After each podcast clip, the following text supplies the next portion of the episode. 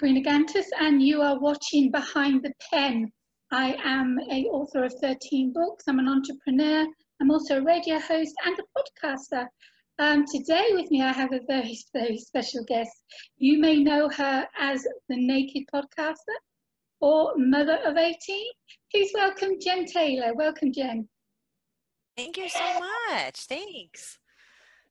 It's so, great to be here you've got a niche. I mean, everyone's looking for that niche. We want to stand out. We want to be different from every other person. And so when you do your podcast, you do your podcast naked.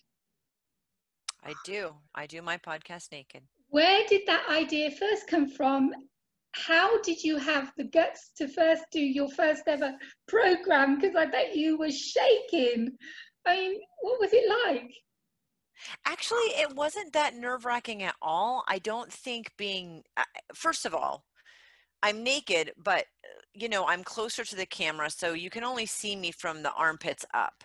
Mm-hmm. So you don't see any of my body naked. Mm-hmm it's more the metaphor about it, the representation. I'm asking my guests to bear it all emotionally, and I'm willing to support them by bearing it all physically. So that's a small part of where it came from. And you're not seeing anything. Yeah. So for the people who are viewing the video, it's the eh, it's my intent of being naked. It's you know, but you I'm not just like running through the streets naked in town.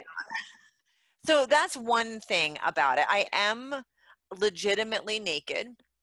I am, I'm just covered in the places that need to be covered. Yeah. So that's one part of it. So it wasn't nerve wracking for me at all. And I am blessed in the sense that we all come with our own story and our own baggage and our own issues.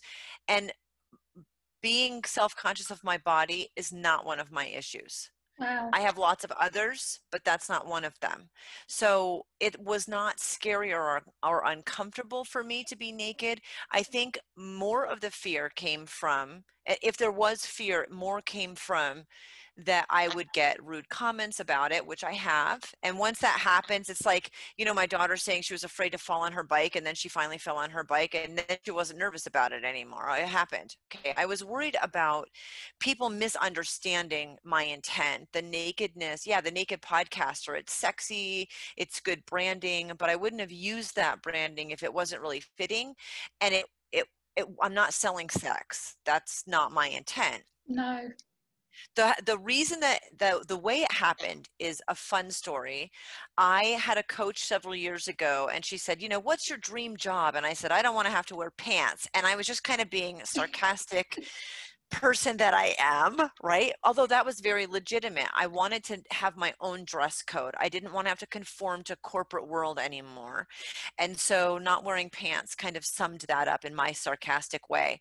And uh, one day I started my podcast and it was called Jen Taylor Rerouting for the first couple months and the reason it was rerouting is because you know i'm i'm in the car with my best friend one day driving her to get her car fixed pick up her car that was fixed and it says take a left and i took a left and then my gps was like rerouting and i'm like seriously how could i have done that wrong? I it told me to take a left i took a left and it feels like life i looked at her i'm like that is the story of my life. You think you're on track and then you realize that you're not something reroutes you and so in in my podcast i was talking to people about their stories of struggle and i dig really deep and how life reroutes you and it wasn't 100% correct the title did not fit 100% my podcast, but it mm. was as close as I could get. And I launched it anyway because I don't believe in waiting for things to be perfect. So don't wait for things to be perfect. So I my husband walked in the room one day and I was doing a podcast and I did not have pants on. Legitimately was not wearing pants. I I had a shirt on because that seemed more appropriate in a meeting on video that you wear a shirt. And at that point I've always recorded the video and used video, but I wasn't I was only using the audio. Mm-hmm. So uh, it didn't we you can look any way you want when you show up. So you know, I had a shirt on but no pants. So after that was over, he's like, "So when you told your coach you didn't want to wear pants, like you're really not wearing pants. And I'm like, I could be naked because you can only see me from the armpits up. It would, and he's like, so you are, you want to be the naked podcaster. And I'm like, yeah, actually, I do want to be the naked podcaster. And I was like, oh my gosh, I I'm the naked podcaster. And and then I went, wait a minute, I can't get all excited about this unless it really fits my platform. And it fit the platform so much more than rerouting did that I changed the name. I didn't miss a beat. I changed the name. And when I went video, I removed my all my clothes. So in the beginning i was the naked podcaster because my they were bearing it all and i was bearing it all but we weren't using the video and now i also use the video. I was like well that's silly. If we're using the video to record why not and i'm the naked podcaster yeah. we need to i need to do that. And so exactly. you know it's been three and a half years. The podcast has been three i've had it for three and a half years and i've loved it and it's an everything's an evolution and you have to roll with it and that that isn't a massive revolution um you know evolution it was i renamed it and then i i used video. I mean it that's not that's not like a huge change but it happened very organically from a conversation with my husband because I was not wearing clothes. and he was okay with that he encouraged me. It actually it took me a couple months to make the change to change everything on the back end of the podcast and it was because he was encouraging it.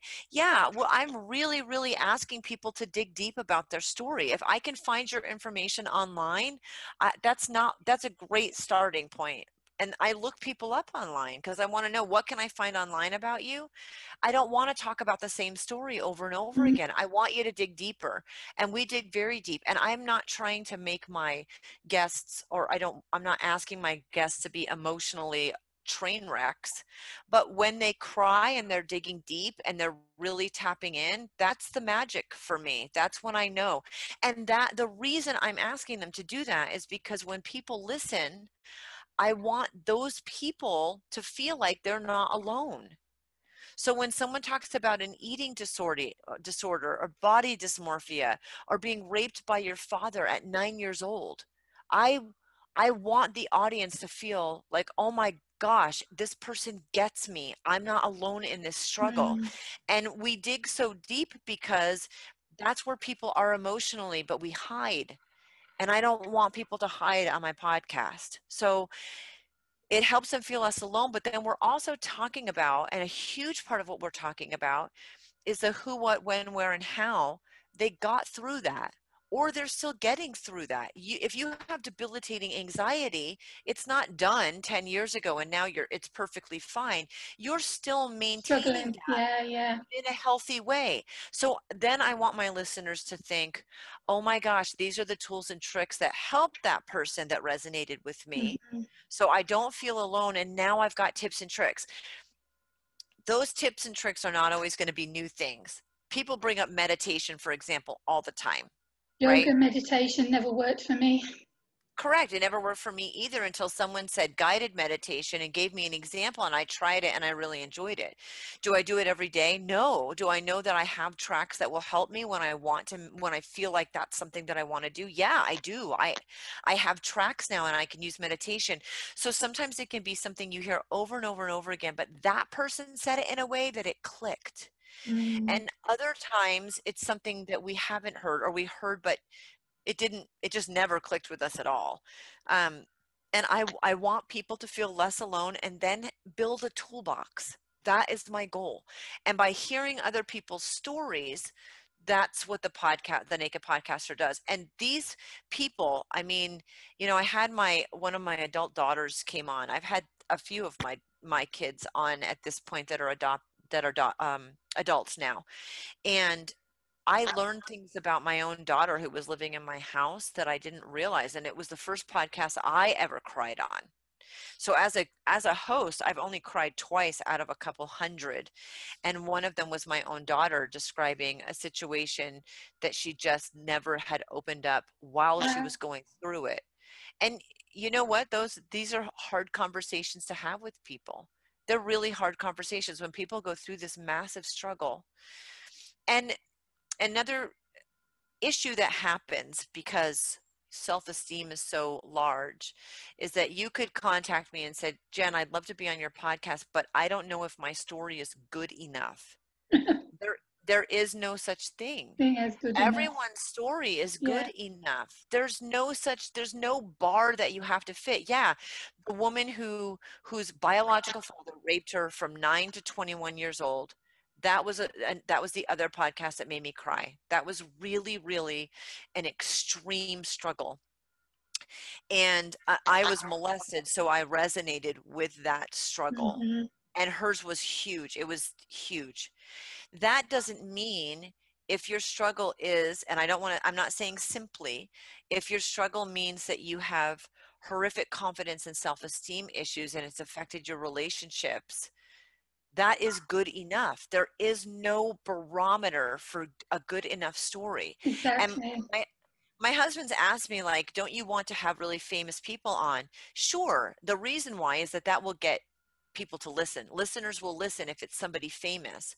Their stories aren't better than the normal person, my next door neighbor, you know, who who came from Russia during the Cold War and got her doctorate here in the United States. Wow. So there there's no and again, that's also the struggle between the normal person that you interview and a person who's more famous. It gets my numbers higher it makes people sit up and listen more but hopefully if i had somebody super famous that k- crushed my numbers really gave me exposure that that would get the person to realize that the other interviews are equally as powerful sometimes more powerful than that famous person Exactly. So You've got all these new viewers now because of this famous person, and they're going to start listening to all your previous ones that aren't about famous people, but right will resonate to them. Maybe they relate to them.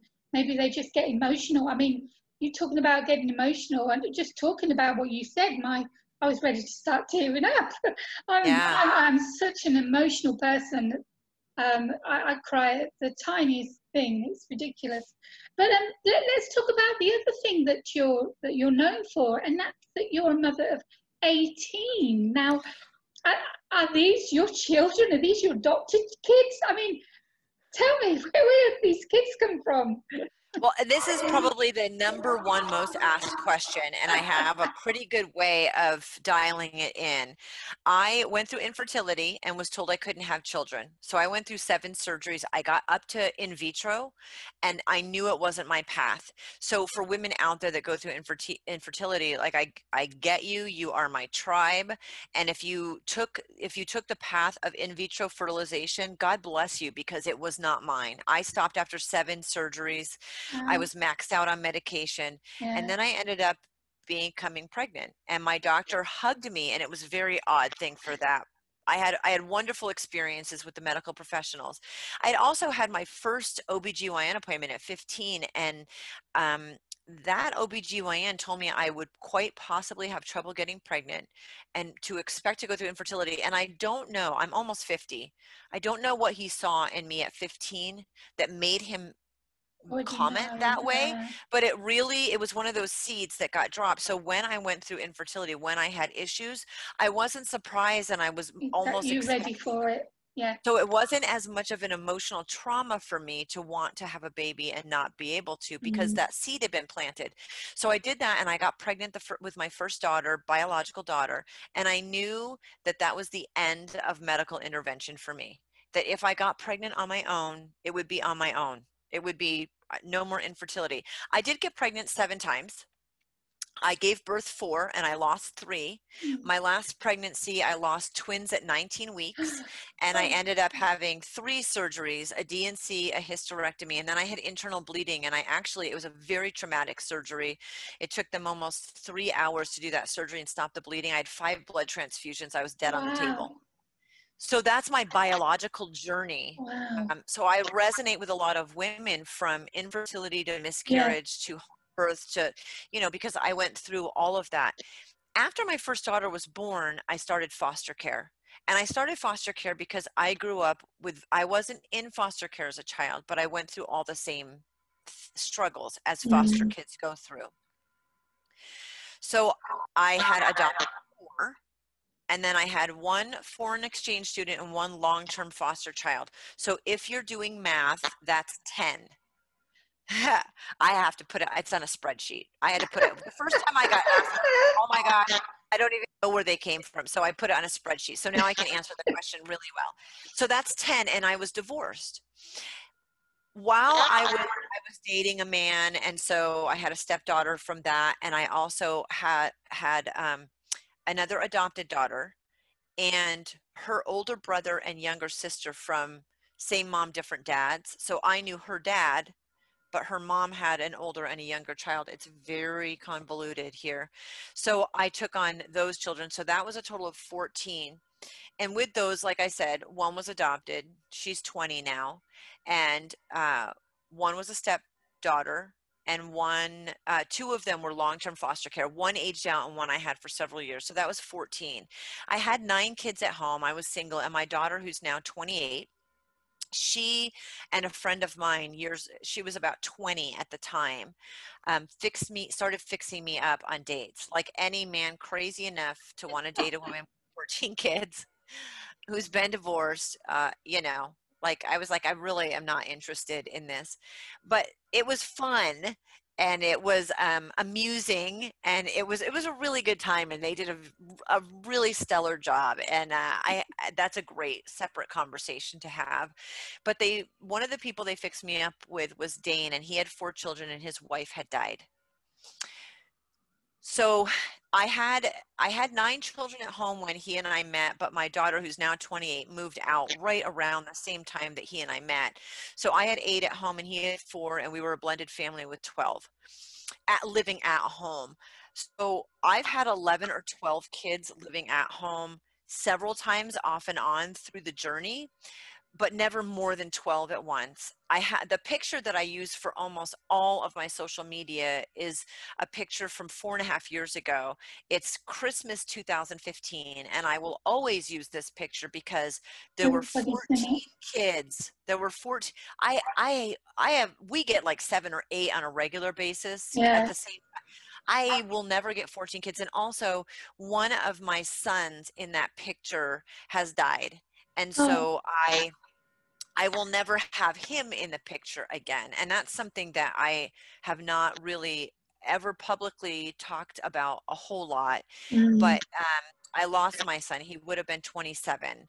And uh, because he's in that photo, I will probably, that is your photo. That is my photo for the rest of the rest of time. There's a lot of others I use, but as far as my banner and my, yeah. you know, I mean, but still, if I got 14 kids together again at the same time, I mean, it would be possible, not probable, but I, I might switch it out just because of that. But it's so hard to get that many kids. So now I've gone through this experience of 12 years of doing foster care and then another three years of teaching i was I actually worked in foster care i trained foster parents oh, and then having these 18 kids with all different backgrounds coming and going for different situations and so i've experienced as a parent almost 28 and a half years as we're recording this in 2020 you know my daughter turned 28 in april of 2020 so i have over 28 years experience parenting in a lot of different situations and i've gone through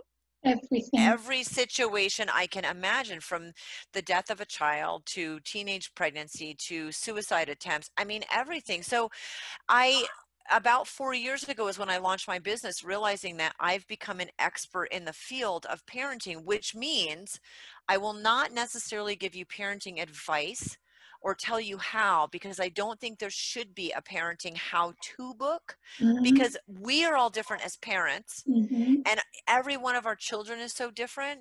Mm-hmm. But I can give you my experience, what I would have done differently. And now that I have children that are mostly adults, I, am down to one child at home as of this weekend. My daughter just moved wow. out three days ago. So, having gone through empty nest, and being a grandparent 10 times over. Actually, as we're recording this right now, I have an adopted daughter who is in the hospital. Uh, her C section is scheduled one hour from when we are chatting right now. Oh, wow. So I mean, I've got I've run the gamut of almost everything. I'm sure there are things I haven't experienced that I can, but kids getting married, kids moving out, kids having their own children.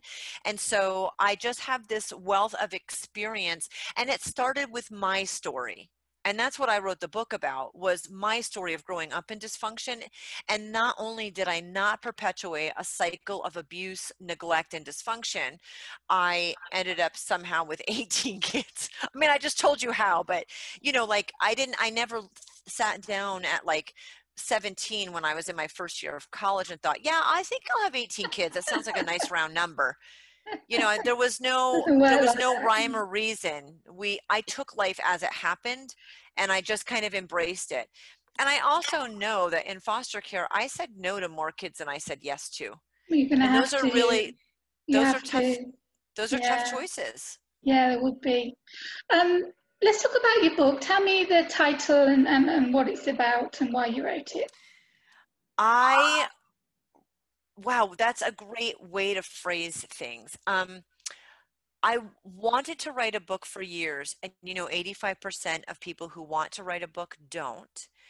And when I stopped working in foster care, I was really lost. I was very lost. I kind of didn't know what direction I wanted to, to go. And financially, my husband said, Why don't you take a couple months off and write the book you've always talked about? Ha! And then I'm faced, like, I'm given the gift of time.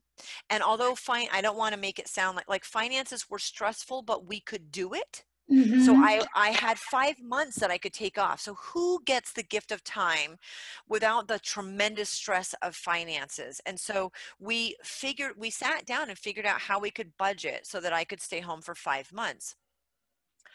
And then I thought, oh, well, now I have to decide if I want to be an author or want to talk about being an author, which you know from being an author multiple times. That's a pretty big decision and it's a big commitment. And there's so much more involved in it than you're ever going to know even after you go through it sometimes once. So i decided i wanted to be an author and i had to write a book. My fear behind writing this book the book is about my dysfunction growing up so i'm writing about people that are still alive and my hesitation was the fear that well what if my mom reads it? What if my sister hates it?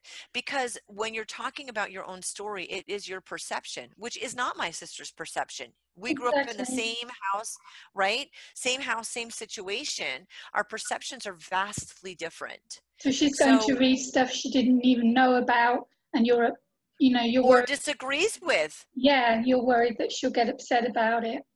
Yeah. yes which she did that did happen um and i was afraid of that i was also afraid because this was four years ago so i had several kids at home at the time still I was also concerned my children would read it and what if they thought differently about me. And Hmm. then something happened five years ago, five and a half years ago, in February 2015. So it happened before I decided to write the book, but this is what gave me the guts to really want to. So when the opportunity presented itself, I went with it. So in February of 2015, my kids came forward. Um, there were six kids with my ex husband that were under the age of 18. And those six kids, three of them came forward and um, said that a family member was abusing them physically. When that happened, and I had to step forward as a parent in a different way, I was no longer afraid of sharing my story because now I was watching my children's story unfold. So 14 months later, when I and I and I worked, I was the person working in a nonprofit like 60 plus hours a week. You know, you I I didn't feel like I had the time to write a book, and I know other people feel like that, and you don't need to not have a job to write a book. But for me, I was overwhelmed with 12 kids at home and working a very, very full-time job. So writing the book was I actually had had done some of it, but it, it was I was not focused on it. When my kids came forward with that story, I wanted them to never feel fear of sharing their story. So I my fear was eradicated. I still had concerns about family members read my mother or my sister reading it. Um, certainly my goal was never to offend anyone but I was no longer afraid because I never wanted my kids to be afraid of sharing their story. And I encouraged them to read my book when I when it was done. Yeah. And most of them have. So the book was called Hello or is called Hello my name is Warrior Princess. And my cover, which I did myself, so it's less professional, but I'm very proud of it because my daughter, my youngest daughter, was four or five at the time, and she wasn't. She was writing, but she wasn't reading. So I wrote the word survivor, victim, um, and I wrote these words, and she wrote them on the name tags. You know, the "Hello, my name is" name tags, and I wanted that to represent how others label us but we also label ourselves or we allow others to na- enable us. Yes i'm a survivor. Yes i'm a victim but that doesn't define me. So i crumbled up those papers and then i spread them out and i took the pictures and i designed my my book cover because we should not label ourselves or allow others have you or got your with you now? Have you got your book what, with you now? Yeah actually i do. I can stand up and get it. Thank you. Yeah i'd love to see the cover Look I'll at show this. it at the Look end at of the show anyway.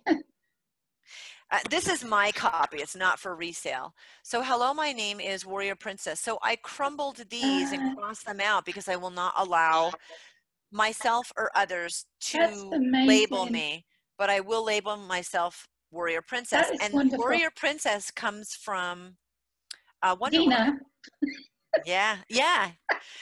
So, yes, I was abused. Yes, I'm a survivor. Yes, I'm a victim, but that does not define who I am. I'm a warrior princess. And it's my story of growing up in dysfunction. And uh, so the the kids came forward with this family member that they were being abused by and I stepped in in a different way and then I had I wasn't thinking at the time now I'm not afraid to write my book but when the opportunity presented itself to write my book I realized I had no fear and and where before I might have been timid of my kids reading my book now I wanted my story to come out. And so that was my story and then after I wrote the book I realized well my story's great I love my story but it's one of millions of stories. And nine months later, I launched the podcast. yeah, I wanted the podcast to be, you know, if whether you've written a book or not is moot. I wanted people to be able to share their story, like really, really gut wrenchingly share their story, like I did in the book. And so it's kind of like writing a book in an hour with me in the podcast. You're really, really bearing it all and sharing it and sharing those tools because that's what I did in my book. At the end of every chapter, you know, I was in my 40s and it was kind of the hindsight, the retrospect of what toolbox was I building as a small child, as I grew up, that you don't even realize that you're building and how important that is. That's vital. How much uh, closure did you get from writing the book? Did you finally feel that you finally got the closure you needed? What was interesting is that I I had done so much work on myself that it wasn't difficult for me to write about the hard things. I had an amazing developmental editor who's also a coach, and I hired her at the beginning of writing the book instead of writing it and then hiring, And then which I would always encourage. There's a couple things. Don't try to create your title before you write your book. Just don't worry about it. Okay, write write we always we go in the wrong order. Write some ideas, but don't don't care about the title. It will happen on its own. That's one thing. And the other thing is hire a, a really good editor who coaches you at the beginning of writing your book instead of trying to write it all and then hiring someone. And I Mhm. think that process, I wrote the book in two months and then it took another two months to get the, you know, the ISBN and the formatting to actually have it physically in my hand. But I was That's done really all quick. That is It so was really quick for a book. Yeah. because I treated it like my job. I, I had a five month window and I wasn't working outside of the home. So the kids would get on the bus and I would have six hours and I treated it like a job because I was so grateful that I had that gift of time. Other people do it different ways, but I was also able to do it because I hired that editor in the beginning. So I had her coaching me. So it was hard uh, as far as closure was that I, I have worked through so much of that baggage from my past that I had to really focus and tap into the emotions I felt at the time, Mm, not the emotions that I felt now as a person writing it. gotcha. So that was kind of backwards for me. Writing it wasn't cathartic in the sense that it got me th- processing that that did happen i'm not m- eliminating that completely but i Uh, the emotional part for me was completely different than the negative stuff that happened and it was how i structured things and that that in turn launched the podcast and it also launched my business and and it was a complete happy accident which is my favorite way that things happen. Happy accident. That's the title for your next book. Happy okay i'm actually writing that down right now because it legitimately this is how th- don't try to get the titles and stuff first. They are a happy accident. So there you yeah. Yeah it, it's been a really interesting odd process and and it and that's a funny thing is that people never ask me about that. They're so connected. You know my kids abuse story directly kicked me in eh, they lit the fire the additional fire i needed so that when i had the opportunity to write the book i was i was fearless. And that as a side result launched the podcast and a business almost simultaneously that i never expected. So although the book is my story and the podcast is other people's story it came from my children's story Mm. and not wanting them to be afraid and wanting to give them resources so that they could go through their process of healing faster, easier, and more supported. That was the whole goal in writing the book that became the goal in the podcast. Yeah, I've never done a non-fiction book. Um, I every one of my fiction novels, no matter what genre I write in, has part of me in my book some experience that I've been through will be in that book. Uh, some are very biographical and some just odd things just thrown in from memory and stuff. But to actually sit there and write a non-fiction book about stuff that's happened to me in my life, I don't know if I could go there because I still have trouble with it now, dealing with it.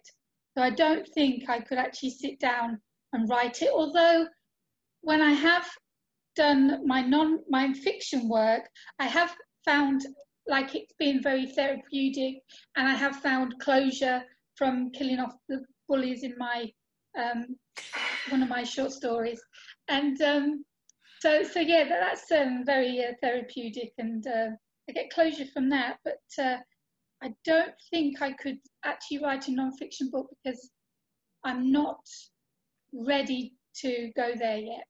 That makes sense. It's it is hard, and you need to. And yeah, I mean, I, I'll give a trigger warning on writing your own story because I feel it was. I felt very blessed that I'd worked through it all. I knew that it may trigger things in me, and I kind I had a backup plan for that. However, I think I had created enough, I'd worked through enough and I created a, a, support system that was so great that that didn't end up being a concern. Certainly, though, when you're writing fiction, you can take your snippets of your real life and insert them into the book, and that can be very cathartic. And, mm-hmm. you know, mm-hmm. we all have to do it in a different way. I mean, a lot of my coaching is writing. I think writing, you know, if you actually take pen to paper not even typing although that's a good second best no i'm, I'm pen to paper girl me. I'm a pen to paper we're old school. I i mean i you know i have post-it notes on my desk. I, I yeah i have a notepad i have a post-it note. Uh, that does i'll convert it see? I, like they're yep and on my oh, shelves behind me i oh, i love that. I have one in my purse i have one on yes. my desk i have three yes. on my shelves. Yes. Yeah yeah. But regardless it, eventually it gets the computer if i don't want people to to disregard the fact that if you type it you're still getting the information but i prefer the pen to paper and then converting it to the Correct. type form that's the way i do it if you're just jotting it down in journal form or as you think of them or bullet points or information it, you know there's a lot it goes a long way in helping you heal writing mm-hmm. a book is kind of like that's the big the big thing that you can do when you're telling your story but there are lots of ways to do it that isn't so confronting and i think that that's very important. You're doing it by writing fiction and inserting small things and having some closure. You know i people do it through journaling. Um, you can even do a voice. You know you can i've I, I'm I go I'm a runner and so sometimes when you're running these things come to me where I'm like where did this come from? So I use my voice recorder and then I'll transcribe it and a lot of the times I'm like what was I thinking on that run? Like that's not going anywhere. I get some strange but, in the supermarket when I whip that dictaphone out and start talking oh, to this tape recorder. Oh, I love the dictaphone. I mean, no, I love it and you know interesting things come from that so there are a lot of modalities to get your story out that have nothing to do with publishing a book but mm-hmm. really help you work through it and mm-hmm. that's part of the podcast like that's part of my coaching that's part of okay you've had these really tough things happen but it didn't define you it doesn't have to define who it's a part of who i am and my tough stuff really helped me learn I mean, I have 18 kids because of my tough stuff what an incredible journey that's been. So it takes you on this journey if you really love your tough stuff and honor those struggles and learn from it and move forward. It really takes you in some very interesting directions because now I I work from home, I freelance, I coach, I have a podcast. I, I would have if you had asked me 4 years ago, I would have told you you were crazy just absolutely crazy. I no, that's not going to happen. And all of it has, you know. It's been over 4 years since the book. It's been almost exa- it's been exactly August of 2016 was when I had the book in my hands. So uh, then I was a published author. So really in the last 4 plus years I would have happened. never guessed. And if you really just kind of lean back and lean in, at the same time you allow those things to happen and kind of go with them, it's amazing where you end up. Tell me about it. I started Author Assist uh, five years ago, and since then, um, the business has grown. I'm still doing it single handedly. I've gone from three services to 30. I've hundreds of clients that I've helped over the years. Got my podcast now. I do my narrations, they're turned into podcasts. I have three years now with my radio show. Uh, Behind the Pen is new, but that's been turned from a YouTube show into a podcast as well. If you'd asked me five years ago, I was an author at home, um, working in a doctor's surgery and with uh, two two kids. You know, to to how I am now, working because of a disability, working from home with my business. Um, if I hadn't had the disability, if I hadn't got ill, I wouldn't have started Author Assist. And and so it's like, you know, it's it's fate. Fate brings you these things. Yeah. You don't go after them; they come to you. I've never gone after anything. Everything's just landed to me. And whether I, have taken it, whether I could cope with it, I'll give it a go. And if I if it runs, it runs. If it doesn't, if it fails, it fails. At least you've given it a go. But I don't go after things. They just seem to happen.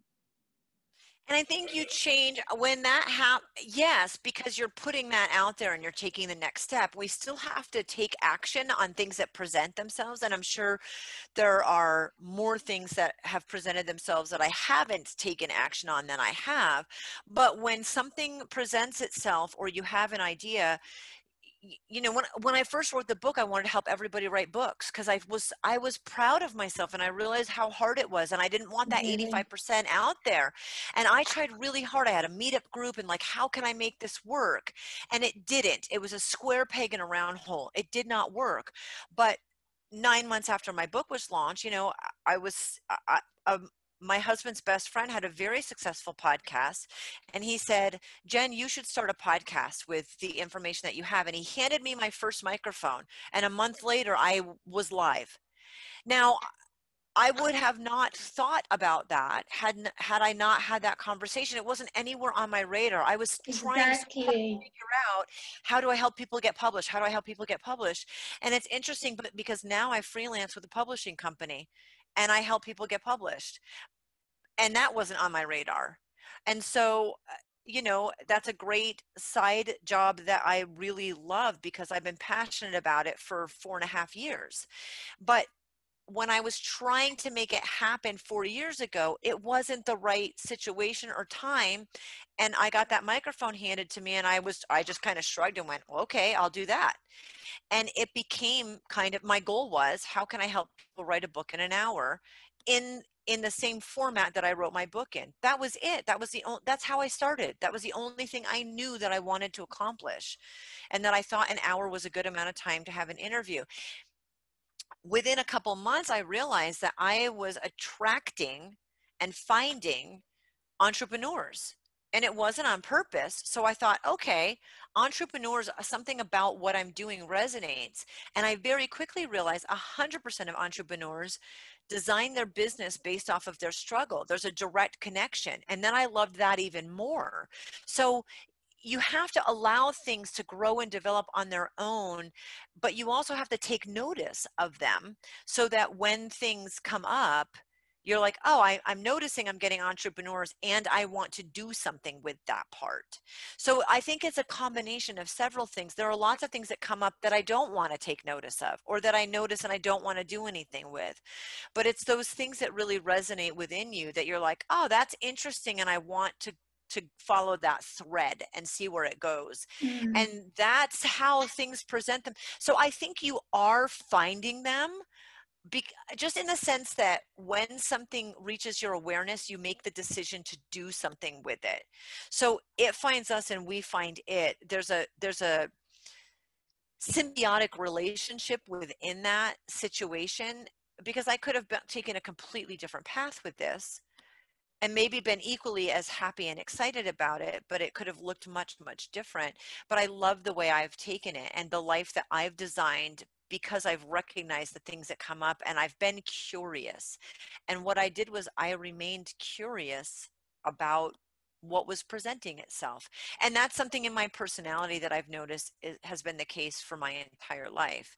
So you start to recognize things when you write them down and when things come up, you're unafraid, you're curious, and you want to follow that thread. And that's how you've grown your business and I've grown mine, but they're totally different. What's next for you, Jen? I have no idea. And how exciting is that? I do not know. Right now, we're recording this on a Wednesday morning, and tomorrow on Thursday, I have three eight hour days um, the times I'm taking my uh, practitioner's exam to be a practitioner in NLP therapy. Wow. And I wasn't expecting to take that class. I wasn't expected to get I, it was not on my radar. So a situation presented itself and I knew it was something I wanted to do and exactly. I jumped in. And the class is in Australia, so they're 17 hours ahead of me. So the time difference has been terrible. for me. It's been difficult. And I think every time something like that happens, I think, huh, I wonder where this will take us. This is this is going to be an exciting adventure. What adventure are we going to go on? And when when something presents and it resonates and you follow the thread, I don't know. I know that I was asked to start a second podcast, which isn't quite right for me. I am meeting with somebody later today who wants to take my podcast onto TV platforms and wants me to start a second show, but not like my podcast. I like what will that bring? I don't know. Our next conversation will be interesting. So exactly. what what you do is things present, you follow the thread. So I don't know what is next, but I find it very exciting. And I know that it will be the life that I've designed because I will take those things that really resonate and I will follow the thread with curiosity yeah. and I will see how that opens up. I know I'm connected to another company in Australia that I absolutely love and that that will continue on, but I don't know in what way.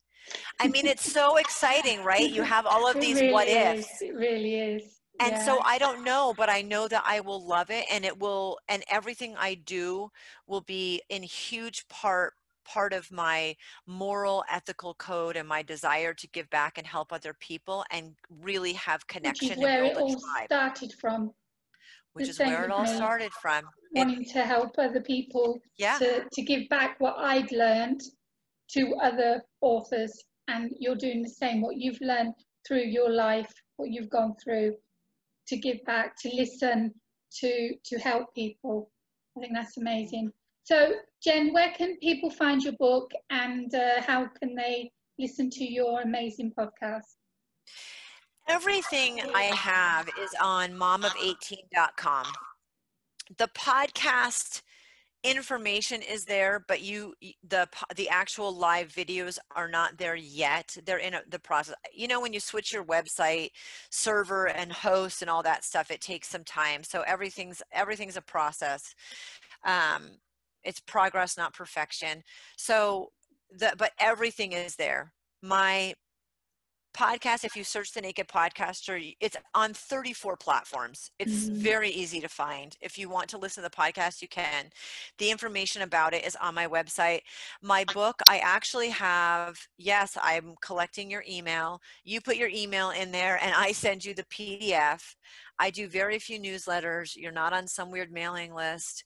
Um, but I do like to collect who I am connecting with. So I send the PDF for free to anyone who wants it. Wow. Um, you just have to ask. I want it to help people, and to help people, it needs to get in more people's hands. If you want to purchase it, you can purchase it on Amazon. Um, I think it's seven or eight dollars. I don't even remember. Uh, you know, as an author, I get like a dollar I made $26 off my book last year. I'm not, I, I mean, that's kind of, I'm bragging. I know I'm bragging, but it was $26. It's ridiculous. Yeah, no, you it's can't ridiculous. make money as an author. Tell me about it. Not, not generally, which is not why I did it. So I like to joke about that. I will mm. happily send you the PDF for the book. The podcast is everywhere. Connecting with Wonderful. me is so easy on my website. That's fantastic, Jen. It's been such an honour chatting with you. Thank you so much for uh, coming early hours of the morning. and by the way, you're a double for Julia Roberts. You've got that smile. Oh, thank you. You've got that laugh. You, you're absolutely beautiful lady. Thank you so much for uh, coming on the show. Thanks so much.